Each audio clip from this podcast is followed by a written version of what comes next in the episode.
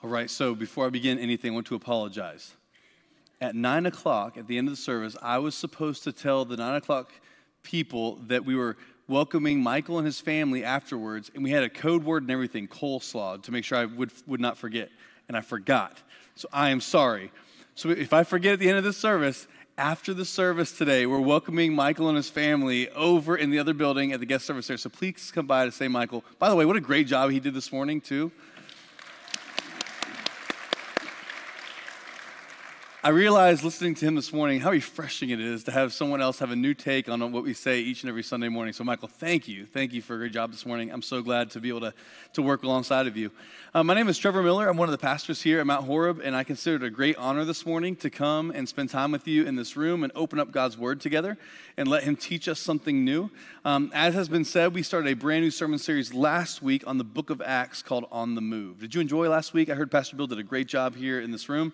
And for the next nine weeks, we're going to be walking through the book of Acts and learning from the early church and how it experienced an explosion of God's movement that was initiated by the Holy Spirit and sustained by the Holy Spirit.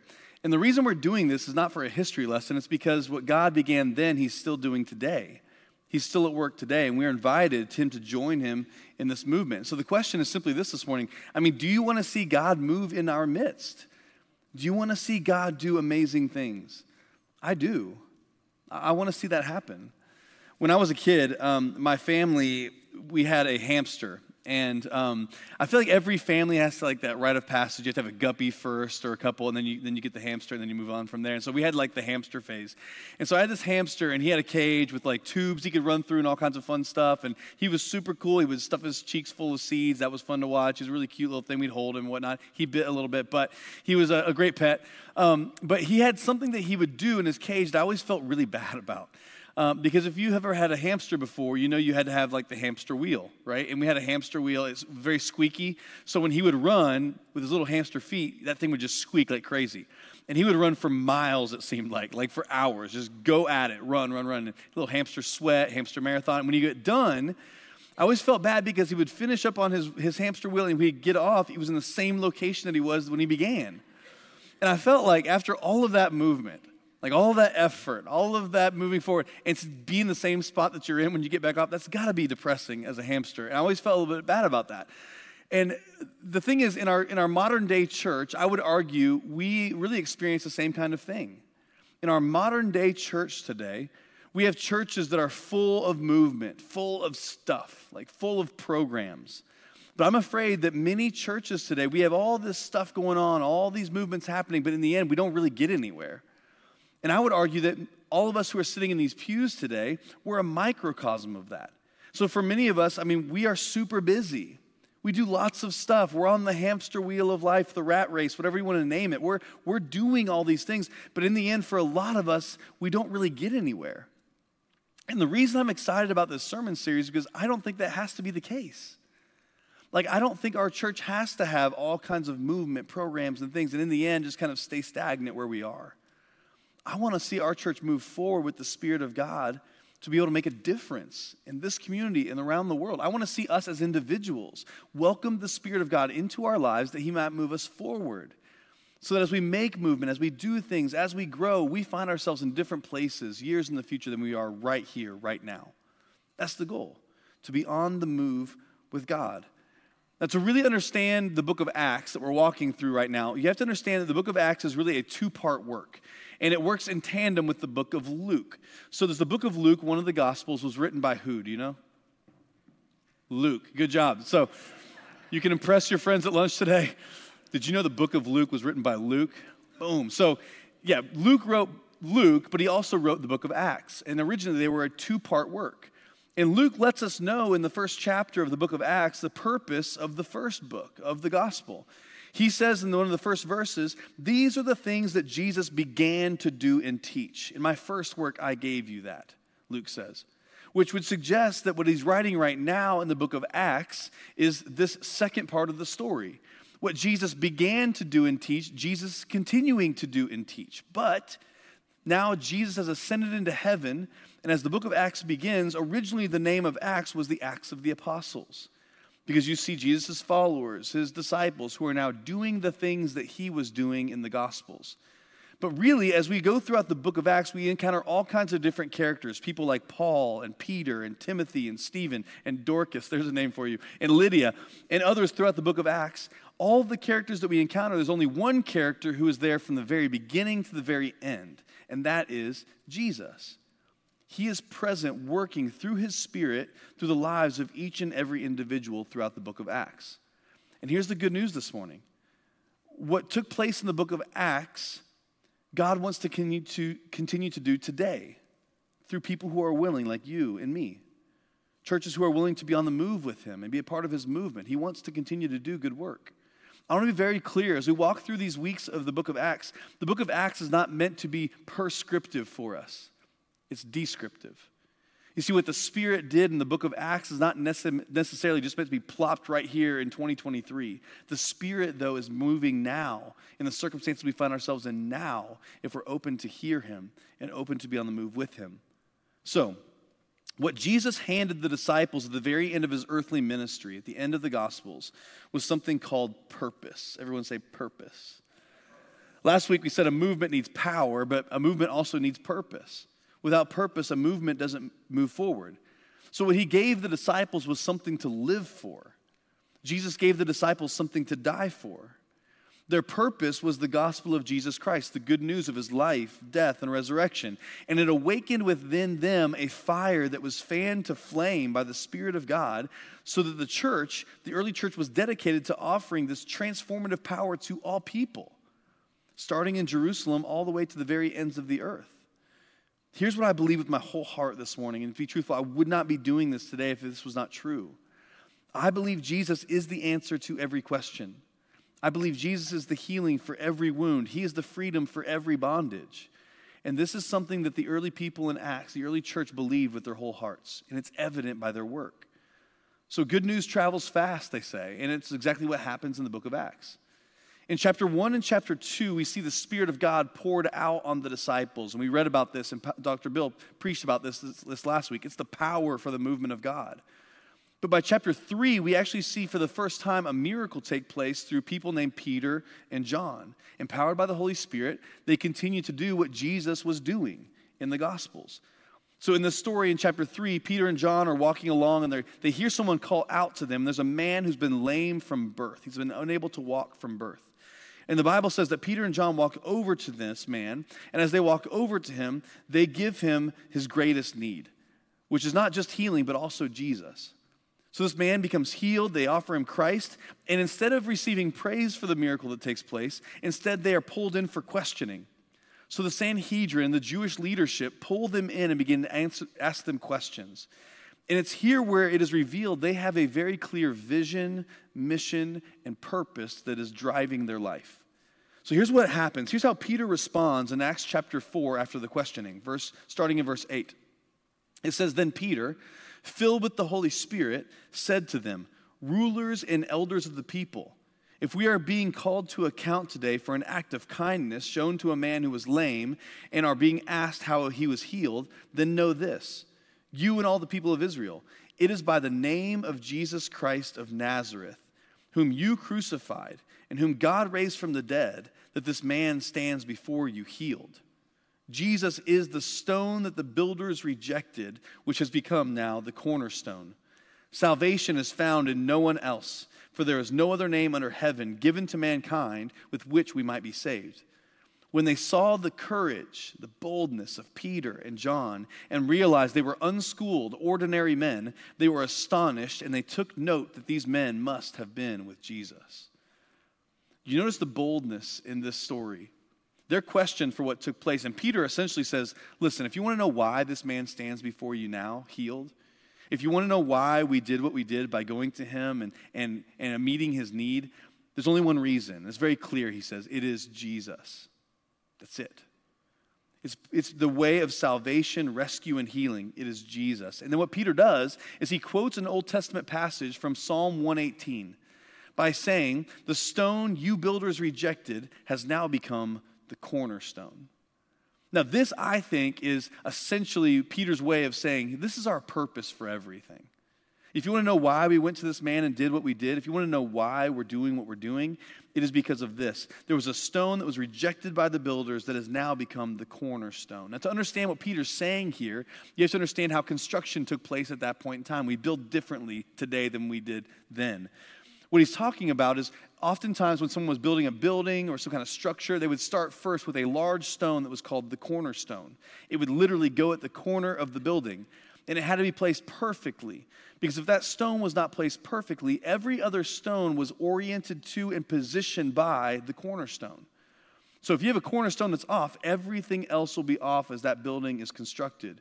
But Peter says Jesus is the cornerstone, meaning all of our lives is oriented around him. All of everything that we do and say is positioned around him. So Peter and John said, You want to know why this took place? It's because Jesus is the priority. He is our purpose for living. He is the cornerstone on which everything is laid. So Jesus is the cornerstone for Peter and John, but I would argue that we have the same, the same message, the same reason, the same purpose that they had.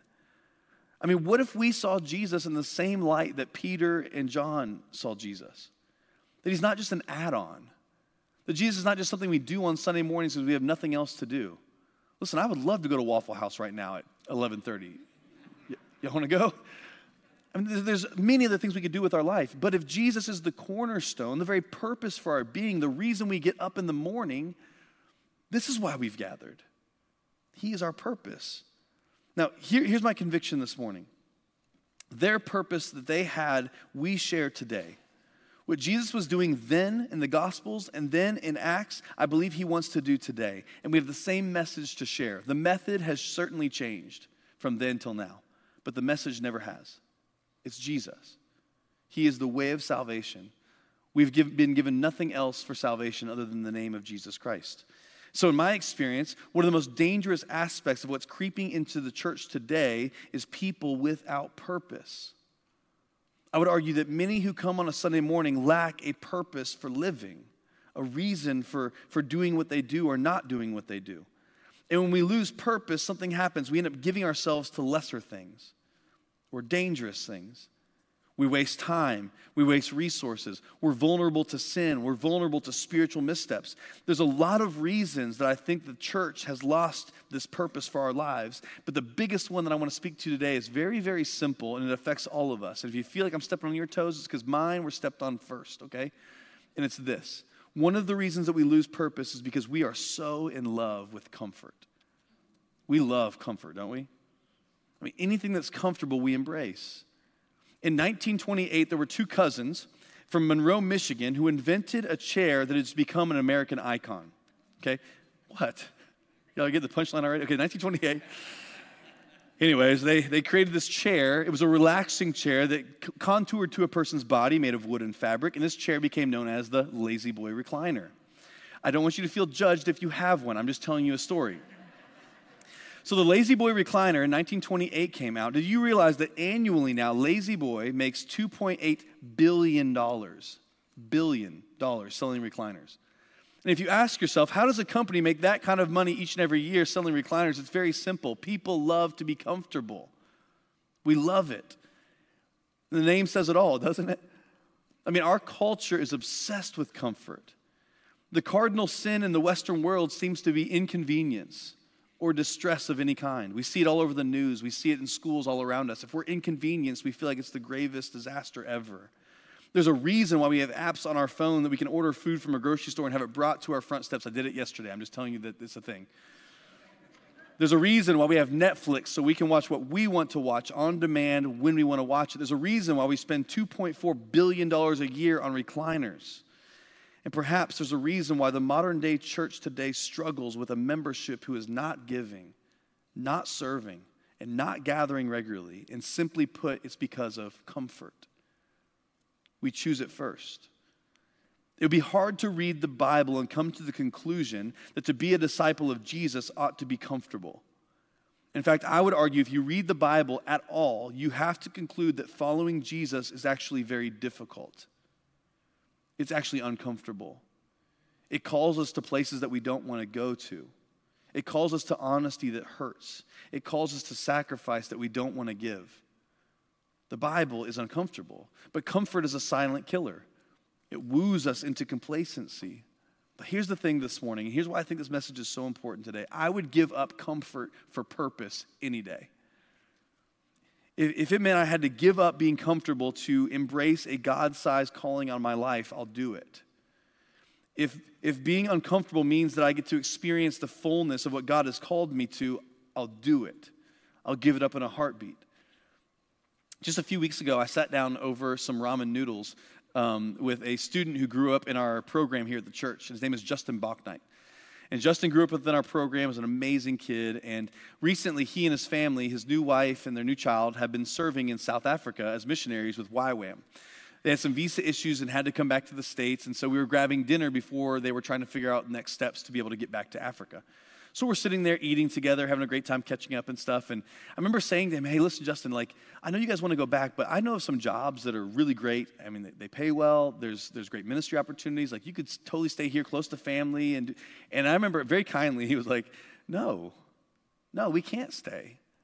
Like, we have to go back. We know this is what God has called us to. We know it's hard, figuring out visas, raising support, doing all the things.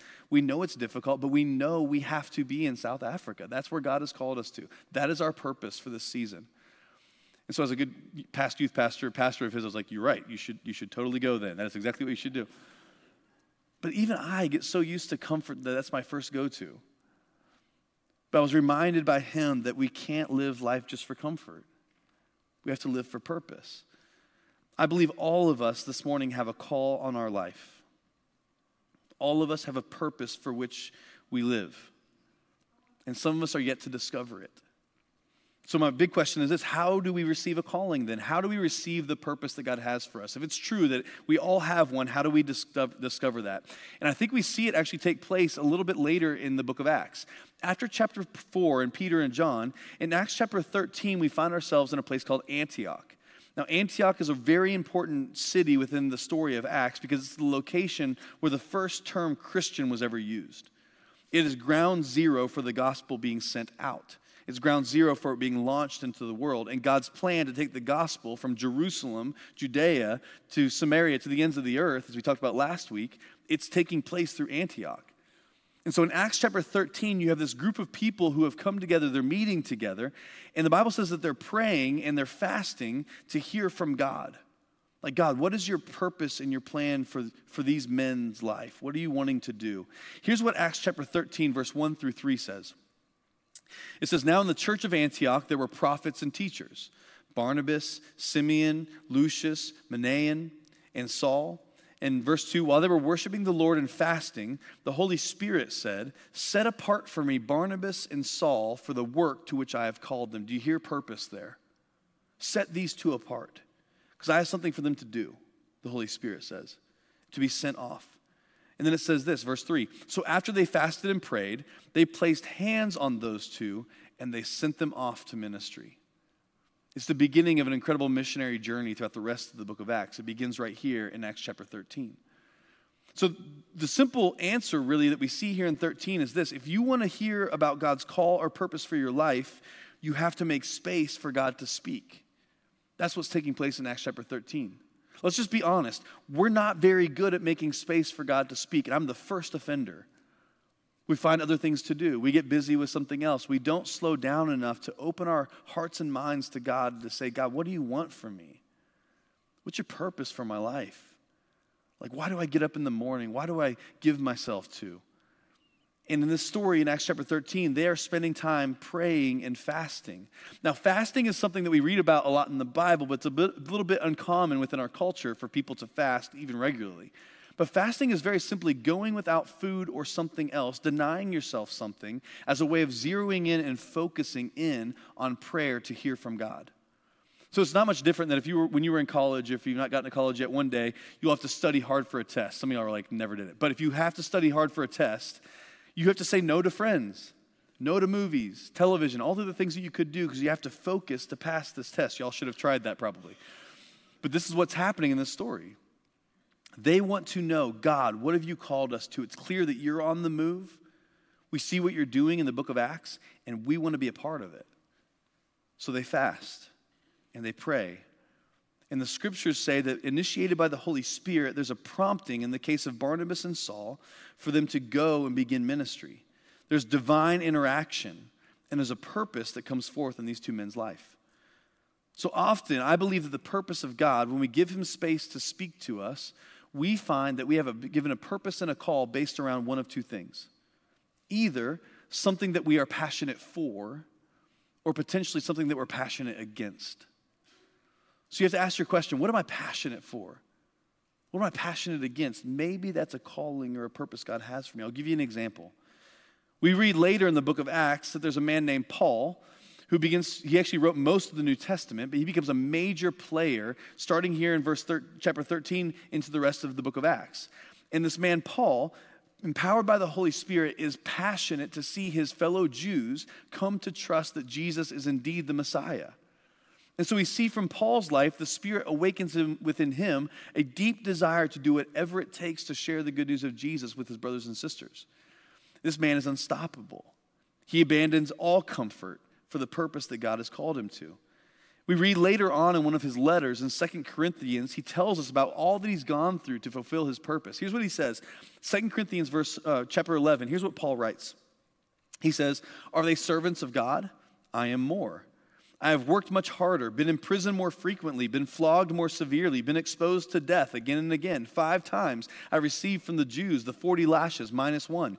Three times I was beaten with rods. Once I was pelted with stones. Three times I was shipwrecked. I spent a night and day in the open sea. I've been constantly on the move. I've been in danger from rivers, danger from bandits, danger from my fellow Jews, danger from Gentiles, danger in the city, danger in the country, danger in the sea, danger from false believers. He's told you he's been in danger. Verse 27 I have labored and toiled and have often gone without sleep. I've, been, I have known hunger and thirst and have gone without food. I have been cold and naked. Beside everything else, I have faced daily the pressures of my concerns for all the churches. When I read that, I'm like, why, Paul? I would have been done at the first thing. You start pelting me with stones, I'm probably finished. But Paul says, I've gone through all of this. He's faced all of it. And you have to ask the question, why? And I believe Paul goes through all that he goes through because he is so zero focused on his purpose that God has called him to. You see, for Paul, there's no room for comfort when people's very souls are at stake. So if that means he has to face all these things, he does it. Paul's intense passion for others and for the, the good news of Jesus drives him in a powerful way. He's passionate for something. So, what are you passionate for? Like, what do you care about? What moves you? Do you care about kids in our community thriving or, or students growing? Maybe it's because you care about people in India or Nigeria or Liberia or other places having health care or food to eat or a chance to hear the gospel. What do you care about? Is it orphans? Is it widows? The homeless? Those who are in grief? The Spirit might be inviting you to respond and to move away from comfort and step into this purpose to be able to make a difference. That's what happened with Paul. And I believe that's what God wants to do with us as well. So maybe something you're passionate for this morning is the very headwaters of the purpose that God has for you. But the truth is, we can also find a purpose from something we're passionate against. Something that we look at and feel like that is not the way that it should be. Something is broken here. Things should not be this way. That might be the place we find our purpose. Uh, years ago, we took a group of high school students to Florida to a camp called Big Stuf. And we were there for a week at Big Stuf. We played on the beach, we played volleyball, we heard great messages, worship, we ate food together. It was a really, really fun time. And during one of the services, some folks from Big Stuf came out on stage and began to share about how Big Stuf was partnering with folks in Africa and drilling wells there. And they were drilling wells because there was people in Africa who were dying because they didn't have clean water. I mean, children who were dying because they didn't have clean water. And so they shared all this and they got done with the presentation. Everybody kind of clapped their hands and they walked off. And we came back to Lexington. And I remember being back for just a few days when all of a sudden there was a group of like five high school girls who had gone on the trip who walked into the church and they came up to our office and they're like, listen, we don't think we can go back to just doing life normally after what we've heard.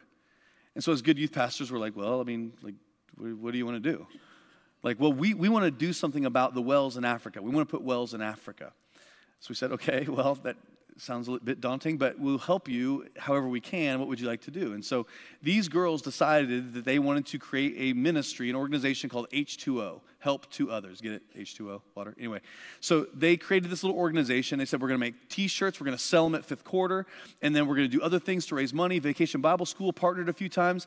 And sure enough, after years of hard work and this purpose these girls had dreamed up on their own to make a difference, there are wells in Africa today that are attributed to those high school girls who decided they wanted to make a difference.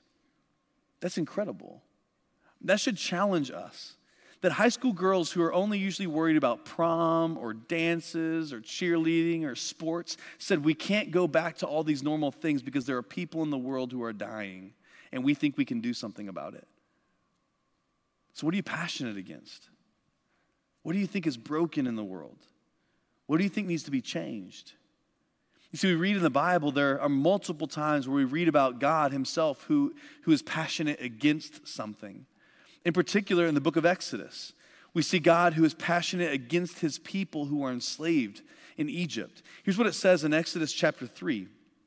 The Lord said to Moses, I have indeed seen the misery of my people in Egypt. I have heard them crying out because of their slave drivers. I'm concerned about their suffering. So I have come down to rescue them from the hand of the Egyptians and to bring them up out of that land into a good and spacious land, a land flowing with milk and honey, the home of the Canaanites, Hittites, Amorites, Perizzites, Hivites, and Jebusites. Pretty good, huh? And now the cry of the Israelites has reached me and I have seen the way the Egyptians are oppressing them. Verse 10 So now go, Moses. I am sending you to Pharaoh to bring my people, the Israelites, out of Egypt. You see, God was passionate against his people in suffering. And after 400 years, he goes to Moses and says, Moses, you'll be the one who will go and free them. If you will go and be on the move, I'll use you to change things. So, what are you passionate against? What do you want to see change? Some people call this a holy discontent, looking around the world and recognizing that things are not as they should be. That what we're waiting on Jesus to come and do is to restore all things, and perhaps Jesus is waiting on us to be a part of that work. So Justin found it in South Africa. These girls found it at a summer camp. God saw it in the people in Egypt, and I've seen it growing up my entire life. One of the reasons that I'm standing here today before you is because I believe that when I was in college, my freshman year of college, I decided there was nothing I could give myself to that was more important than ministering to students. I was playing football at the time, about an hour and a half from home in Indiana. I was enjoying every minute of it, but I just knew I could not stay here when there was this call on my life to make a difference in the lives of students. So I moved to South Carolina. I knew one person here in the whole state and started fresh. But I met a guy named Jeff Kersey. I became an intern at a place called Mount Horeb. And 19 years later, wow, um, I'm standing here today all because there was something that I could not stand to watch continue. That there were students who were suffering in their schools and their homes from a media that bombards them, from friendships that go awry, from everything else in between. I wanted to be a part of making that right. So, what makes you angry? What needs to be fixed? The fact that there are children in Lexington One schools who go, hungry, go to bed hungry in our community each night that there are people who are dying in Boe, Liberia right now because of preventable diseases. That racism is still a part of our community. That there are people who are addicted to alcohol and drugs in our own backyard. Maybe that anger could be turned into your purpose that God wants you to be a part of making a difference in. Some of the most unhappy people I've encountered in my life are people who have no purpose. Because they have nothing to live for. They have nothing to live for other than a paycheck or to watch some show, spend time with friends, when there are bigger, more important things that God wants to use your life to do. This is what God has called us to. The work He started in Luke, He continued in Acts, and He's doing it still today. But here's a very key, important thing today. Not everyone is called to South Africa. Not everyone is called to ministry. Not everyone is called to Liberia, but everyone is called to something. It might be your family, the people you live in the same house with. It might be people in this neighborhood, in this community, the children in our own church, the youth in our own church. Everyone has a purpose for which you were created and planted on this earth for. Wouldn't you love to find out why? And join God on the move. There's one element that I want to talk about at the very end here that shows up in Acts chapter 13 that I think is very, very important too. In Acts chapter 13, verses 2 and 3, we read it earlier, it says this While they were worshiping the Lord and fasting, the Holy Spirit said, Set apart for me Barnabas and Saul for the work to which I have called them. Verse 3 So after they fasted and prayed, they placed hands on them and they sent them off. You see, the placing on of hands within Scripture, it was always a symbol or an act that indicated public recognition of call and purpose for individuals. So as Paul, as, as Saul and Barnabas left from this place in Acts chapter 13, they weren't going by themselves. The community was going with them in support. They believed in their purpose, they believed in their call, and they blessed it. Whenever you feel like you found some sort of purpose for your life or some kind of call on your life, it would be important to run it by people who love you and who care for you. To be able to come and say, hey, I'm thinking about doing this. This is on my heart. If you look around this ministries of this church, almost every ministry that's a part of Mount Horeb were not started by pastors. It was started by people. It was started by people who saw a need and decided they wanted to get involved. But it was run through the filter of community. What do you think about this? In America, we are such individualistic kind of thinking people that we don't think in community very often. And so we think if we have an idea, we'll just execute it ourselves. We'll get the glory for it and we'll do it ourselves. That's not how the Bible works. The example that we have all throughout Scripture of God making the world right again is actually done in tandem, actually within a Trinity Father, Son, Holy Spirit, working in community with one another. So, whatever it is that God has called you to, Whatever purpose you have, run it through community. There was a man uh, in July 2nd, 1982, a man named Lawrence Richard Walters. And this man uh, made a homemade craft and he dubbed it the Inspiration One. It was a flying machine. Um, what Lawrence Richard Walters, later became known as Lawn Chair Larry, did was he took a lawn chair in his backyard and 45 helium filled balloons and he attached them to his lawn chair he took a BB gun with him, and his plan was to float up into the air. And as he got too high and was ready to come back down to earth, he would shoot those balloons and slowly come back down to earth. Now, this is a true story. Lawn chair Larry went 11,000 feet into the air in a lawn chair with helium filled balloons. So much so that he floated near LAX airport and they shut the airport down because of a man in a lawn chair 11,000 feet in the air. He began to shoot balloons and, and come back down to the earth, but he got tangled in some power lines and eventually he was rescued. And there were some reporters who asked him, Larry, why did you do this? And Larry's simple response is, well, you can't just sit there. Which I guess is true. But I just wonder, like, when Larry had this idea, what if he just would have gone to just a couple people and said, hey, listen, I'm thinking about this lawn chair. I've got 45 weather balloons. I, I would hope somebody be like, Larry, I don't think this is a good idea. This doesn't sound fitting for you. This doesn't sound safe. Maybe there's something else. This is important. I was just ordained two weeks ago. It was a seven year process for me. There was many things that I went through, hoops that I jumped through, if you will. This church looked at me and said, "We believe in the ministry that God has called you to. We want to support that." There was many people that I went through along the way because I believe that real purpose for our lives is confirmed in community. When God calls us to something, we can take it to people who love us and care for us. And say, what do you think? Maybe they'll join you. Maybe it'll make it a reality. There's been a lot of people throughout human history who've done a lot of things in the name of Jesus and caused a lot of harm. Those are not the kind of purposes that we want. We want what God has called us to. So, what kind of world would we live in if every person was willing to give up comfort to receive the call of God in their life? What would Mount Horeb be like? What would our community be like if, if all of us woke up each morning with a purpose that was bigger than a paycheck and a job and everything that we do each and every day because we believe that we are part of something bigger, a movement of God that we're invited into? So this morning, I want to invite us to do exactly what happens in Acts chapter 13. I want to invite us to just make some space to hear from the Spirit of God. So I'm going to invite you in just a moment just to pray. Just eyes closed together, we're going to just open our hearts and minds to hear from the Lord this morning. God, what, what do you want me to do about the passion that I have for something or against something? What is my purpose? Let's pray together.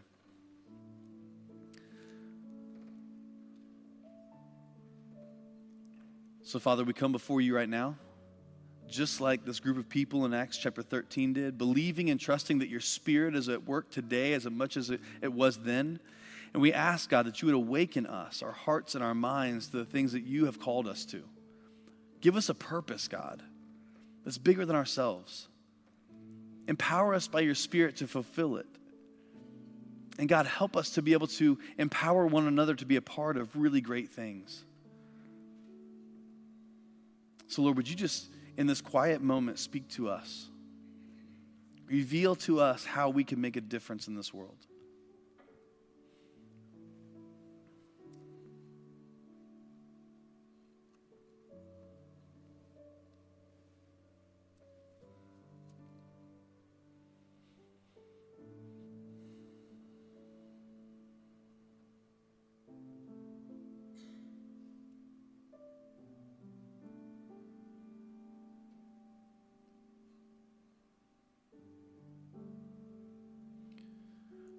Purpose might be found as close as a ministry in this church.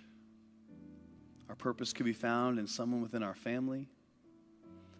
Our purpose could be found by some kind of need in our community or some kind of need around the world. But God, we're willing. If you'll go with us, God, we're willing.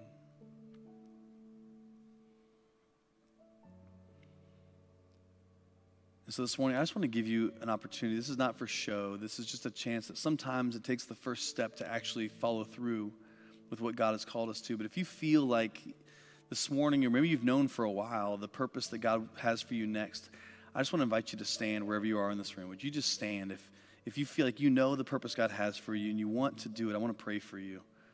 So just boldly, if you just stand up wherever you are. Don't worry about anybody else around you. If you know what God's calling you to, just stand.